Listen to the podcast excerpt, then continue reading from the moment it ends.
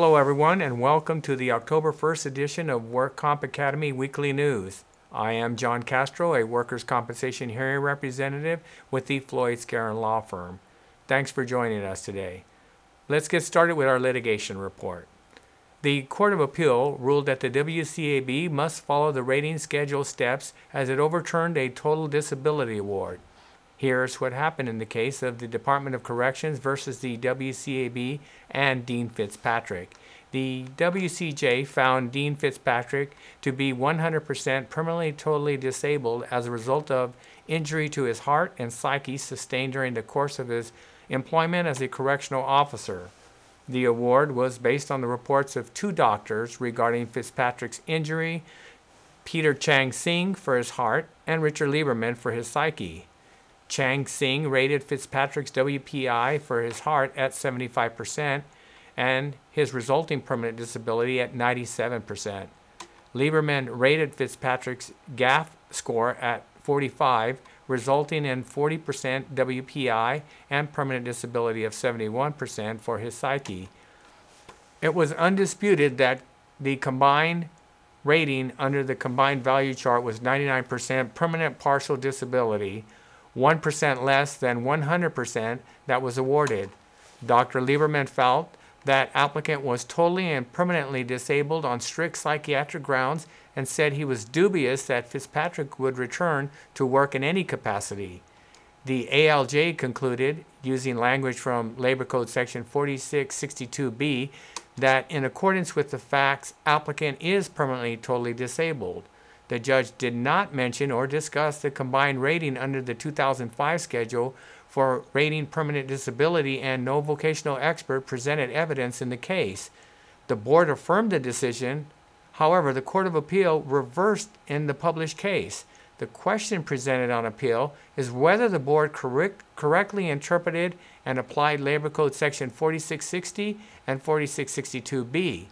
Section 4662B provides that in non conclusively presumed permanent totally disabled cases, permanent total disability may be found in accordance with the facts.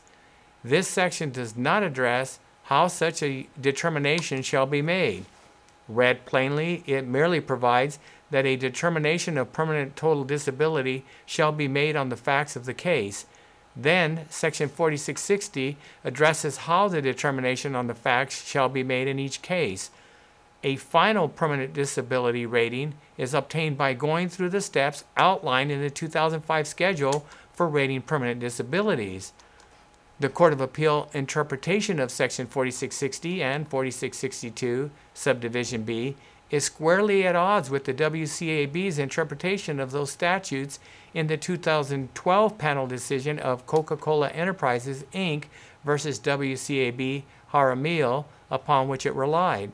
Thus, the Court of Appeal disapproved of Jaramillo and annulled the board's opinion here in Fitzpatrick for the same reasons.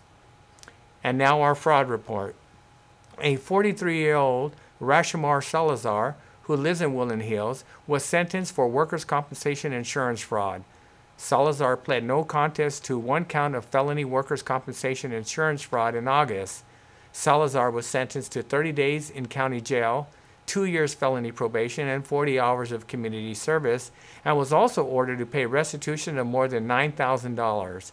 Salazar was injured while working for Woodland Hill Residential Services in February 2014. She received more than $13,000 in temporary total disability payments for lost wages due to the injury.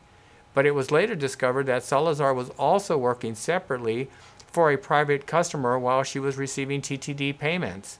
Salazar intentionally withheld this information from the workers' compensation insurance company in order to continue receiving TTD payments. This fraudulent conduct went unnoticed until the Special Investigation Unit for Comp West Insurance started investigating Salazar's claim. This case was then investigated by the Yolo County District Attorney's Workers' Compensation Insurance Fraud Investigator and prosecuted by Yolo County District Attorney's Office. Health Management Associates will pay more than $260 million to resolve criminal charges and civil claims related to a scheme to defraud the United States. The government alleged that HMA knowingly billed government health care programs for inpatient services that should have been billed as outpatient or observation services and paid kickbacks to physicians in return for patient referrals. Health Management Associates was acquired by Community Health Systems, a major U.S. hospital chain, in January 2014 after the alleged conduct at HMA occurred. In addition, an HMA subsidiary, Carlisle HMA, formerly doing business as Carlisle Regional Medical Center, has agreed to plead guilty to one count of conspiracy to commit healthcare fraud. HMA admitted that it instituted a formal and aggressive plan to improperly increase overall emergency department inpatient admissions at all HMA hospitals. As part of the plan, HMA set mandatory company wide admissions rating benchmarks for patients presenting to its hospital's emergency departments solely to increase HMA revenue. HMA executives and HMA hospital administrators executed the scheme by pressuring, coercing, and introducing physicians and medical directors to meet the mandatory admissions rate benchmarks and to admit patients who did not need inpatient admissions through a variety of means, including by threatening to fire physicians and medical directors if they did not increase the number of patients admitted. The civil settlement also resolves allegations that two HMA hospitals provided kickbacks in return for patient referrals. HMA agreed to pay $93.5 million to resolve these civil allegations, with the United States receiving $88 million and the state of Florida receiving $5.5 million. Barrett Business Services has agreed to pay a $1.5 million civil penalty to resolve accounting fraud allegations brought by the U.S. Securities and Exchange Commission. BBSI is a publicly traded company that provides human resources and other business management services. It reported $920 million in revenue last year and profits of $22.5 million. Clients hire BBSI to process payroll and payroll taxes, to provide workers' compensation coverage, and to perform other business administration and consulting services.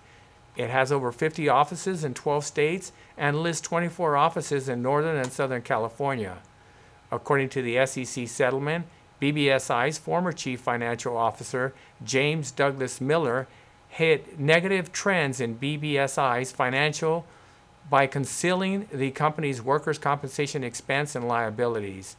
The SEC said former controller Mark Cannon approved improper journal entries created by Miller to manipulate BBSI's tax expenses.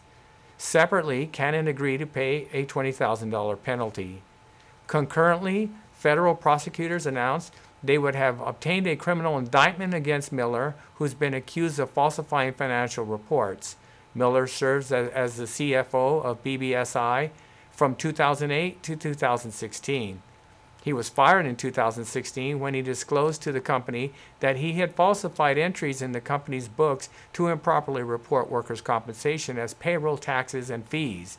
As a result of Miller's accounting improprieties, BBS underreported approximately 12 million in workers' compensation expenses in 2013. Miller allegedly profited on BBSI stock by exercising stock options. On the four different occasions, Miller falsely certified periodic reports and filed with the SEC that contained a number of false statements. However, his attorneys say that Mr. Miller will be pleading not guilty to the charges and defending the matters vigorously. Willful certification of a false periodic report is punishable up to 20 years in prison and a fine of up to $5 million. And in regulatory news, the California Department of Insurance has approved a universal claims certification program from Claims and Litigation Management Alliance, which designated to streamline the licensing process for independent insurance adjusters. The UCC makes the process of licensing independent insurance adjusters who wish to acquire and manage their independent insurance adjusters licenses in multiple states more efficient. The UCC does not replace an independent insurance adjuster license, but makes the process of securing a license more efficient. Both licensed and unlicensed individuals can acquire a UCC. However, unlicensed individuals must go through an intensive training by completing a 40 hour online pre certification education program and successfully pass an examination to earn UCC. The Universal Claim Certification process is designated to streamline the independent insurance adjuster's licensing process and reduce costs. Also, the UCC program sets requirements for licenses that exceed the requirement under current California law since it requires licenses to complete more consulting more continuing education. Concurrently, independent insurance adjuster applicants are not required to complete any pre-licensing education. For a license to maintain the UCC, the independent insurance adjuster must complete 24 hours of continuing education every two years, including five hours of insurance law and ethics. The UCC program insurance law and ethics requirements exceed California's required three hours of law and ethics that is part of and not in addition to the 24 hour continuing education requirement. Once independent insurance adjusters acquire the UCC, they will be able to more quickly obtain a license in the states where the UCC currently approved, including Alabama, Florida, Georgia, Mississippi, Texas, and now California. This will allow out of state adjusters to be more readily available when a natural disaster occurs. The Claims and Litigations Management Alliance is an insurance industry association with more than 45,000 members that focuses on education and resources. CLM offers over 300 live courses, events, and conferences annually. The DWC has adopted amendments to the official medical fee schedule for physicians and non physician practitioners services to replace the average statewide geographic adjustment factor with local geographic adjustment factors. The locality specific geographic adjustment factors, known as the Geographic Practice Cost Index, was implemented by Medicare in 2017 as part of its Metropolitan Statistical Area Program. Geographic Practice Cost Index is used along with relative value units by Medicare to determine allowable payment amounts for medical procedures. Fee for services Medicare payments to physicians and certain other licensed clinical practitioners are adjusted for geographic differences in market conditions and business cost. These geographic adjustments are intended to ensure that payment to providers reflect the local costs of providing care so that the Medicare program does not overpay in certain areas and underpay in others. Each of the three components of the Medicare physician fee schedule physician work, practice expense, and malpractice insurance is adjusted for differences across geographic areas in the input prices related to each component. When they are combined, these three components are known as the geographic adjustment factor. The payment adjustments are made for 89 different geographic areas in the United States. Some are defined according to metropolitan areas, but there are 34 statewide payment areas that include both metropolitan and non metropolitan areas. Any changes must be budget neutral. In practice, Budget neutrality requires that the total amount of payment be unaffected by new adjustments. Any adjustments upward for one payment area must be paid for by a downward adjustment for other areas. This requirement creates significant tensions amongst providers in high versus low cost areas. Other major sources of disagreement is whether the geographic adjusters should be used as policy levers to apply influence provider supply, particularly in non metropolitan areas. The DWC says that adoption of the Geographical Practice Cost Index will improve payment allowance accurately by reflecting the resources required to provide a service according to specific regions. The amendments also make minor clarification revisions to the regulations. The DWC will hold a public meeting on Wednesday, October 17, to discuss the structure of a new medical legal fee schedule for the workers' compensation system. The fee schedule is used to compensate physicians for examinations and reports that decide issues of compensability for work related injuries. The DWC posted a notice of pre ruling proposed amendments to the current medical legal fee schedule in an open forum on May 3rd and says it received an overwhelming response by the workers' compensation community, with most respondents requesting an overhaul of the entire medical legal fee schedule. There were no changes to the amount of the fee schedule payments in the May proposed amendments to the regulations. It did clarify the use of the complexity factors related to causation, medical research, record review, and apportionment. The factors that indicate the presence of extraordinary circumstances in a medical legal evaluation were more clearly defined. The language required in a report to define extraordinary circumstances was explained, and realistic limits on certain areas of billing are to be implemented. The characterization of the response of physicians to the proposal as overwhelming is an understatement. The document containing the written responses is 520 pages. For the most part, physicians claim they are not paid enough for QME medical legal work. The October meeting is intended to respond to this input and develop next steps for revising the fee schedule. DWC seeks input from stakeholders who will be affected by the final version of the medical legal fee schedule. The division is particularly interested in determining the best format for the new fee schedule to offer optimum benefits for all stakeholders and to identify representatives to participate in small pre-ruling meetings to further develop the best format for the new medical legal fee schedule. The public meeting is scheduled for October 17th at 10 a.m.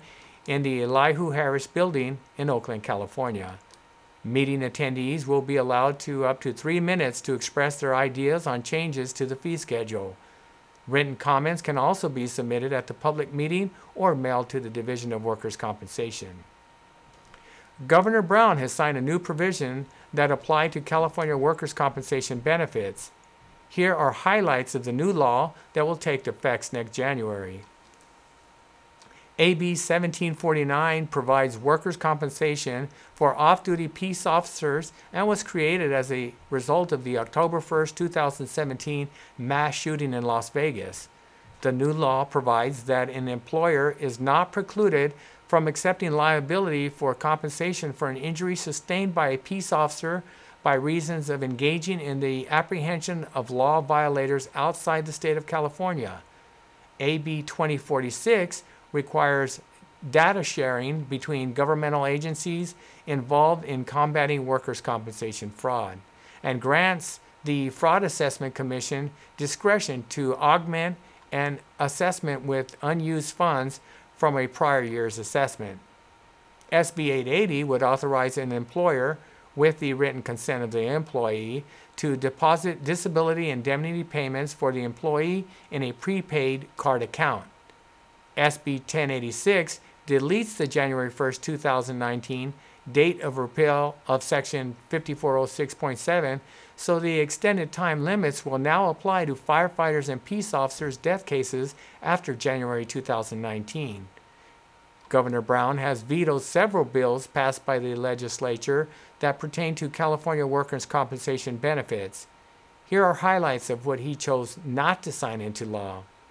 He vetoed AB 479, which would have set limits to apportionment of permanent disability in cases involving breast cancer. The veto message notes that it is similar to the three provision measures that he had vetoed before. He also vetoed AB 553, which would have required the Department of Industrial Relations to completely disperse 120 million annually from the workers' compensation return to work fund to eligible, eligible injured workers. The veto message noted that the return to work program began in 2015 and is relatively new. He was concerned that this measure proposes sweeping revisions to the return to work program that are premature. Also, he vetoed AB 1697, which would have required the DIR to establish an anti fraud unit within the DWC. The veto message notes that the workers required by this measure is already underway. He also vetoed SB 899, which would have precluded a physician from using race, gender, or national origin as the basis for apportionment. The governor vetoed this bill for many of the same reasons that he returned a similar measure in 2011. And in medical news, five years after he was paralyzed in a snowmobile accident, a man has learned to walk again, aided by an electrical implant in a potential breakthrough for spine injury sufferers. A team of doctors at the Mayo Clinic in Minnesota say the man sent commands from his brain to transfer weight and maintain balance, all previously thought impossible for paralyzed patients. The man is completely paralyzed from the waist down and cannot move or feel anything below the middle of his torso. Doctors implanted a small electrical device in the man's spine. The wirelessly operated implant, about the size of an AA battery, generates electrical pulses to stimulate nerves that have been permanently disconnected from the brain. Within weeks of the device being switched on, the man began to take his first steps since the accident but was still suspended in a harness. After several more sessions of rehab and physiotherapy, he was able to support most of his own body weight and take steps on a treadmill. Although the device was able to help generate power and control in the patient's lower body, it did nothing to restore sensation in his legs. Without the physical feelings of walking registering in the brain, it was hard for him to make the instantaneous balance adjustment most of us make when thinking.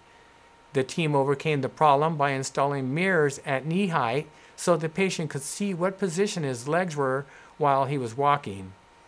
Eventually, the man was able to walk on the treadmill with only periodic glances down at his legs. While the device's effect is remarkable, the man is still paralyzed once the implant is turned off. The study was conducted in conjunction with the University of California, Los Angeles, and was partially funded by the Christopher and Dana Reeves Foundation. Christopher Reeves, best known for a starring role in Superman film, was left paraplegic after a horse riding accident in 1995.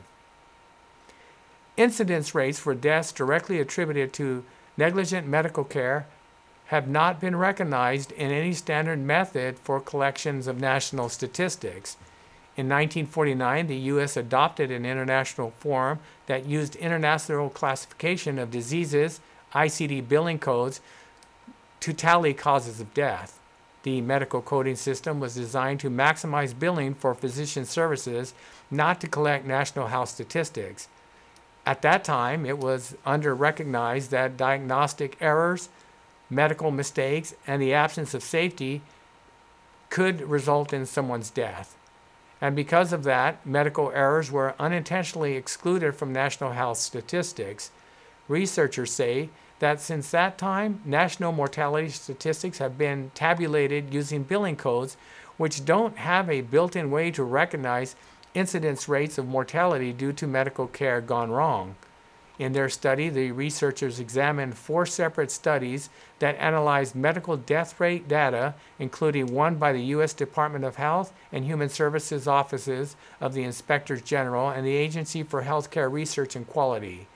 Then, using hospital admission rates, they extrapolated that based on a total of more than 35 million hospitals and found that one quarter of a million deaths stemmed from a medical error. The newly calculated figure for medical errors puts the cause of death behind cancer but ahead of respiratory disease. Top ranked causes of death, as reported by the CDC, inform our country's research funding and public health priorities, and researchers say that cancer and heart diseases get more of the attention. Since medical errors do not appear on the list, the problem does not get the funding and attention it deserves. The researchers caution that most of the medical errors are not due to inherently bad doctors and that reporting these errors should not be addressed by punishment or legal action. Rather, they say, most errors present systematic problems, including poorly coordinated care, fragmented insurance networks, the absence of underused or safety nets, and other protocols. That's all of the news and events for this week. Please check our website daily for news updates, past editions of our news, and much more. And remember, you can subscribe to our weekly news podcast and special reports using your iPhone, iPad, or Android device by searching for Work Comp Academy with your podcast software. We also publish a daily flash briefing on the Amazon Alexa Echo platform. Search for workers' compensation news on Amazon. Again, I'm John Castro, a workers' compensation hearing representative with Floyd Skeren Manukian and Langevin. Thanks for joining us today and drop by again next week for more news.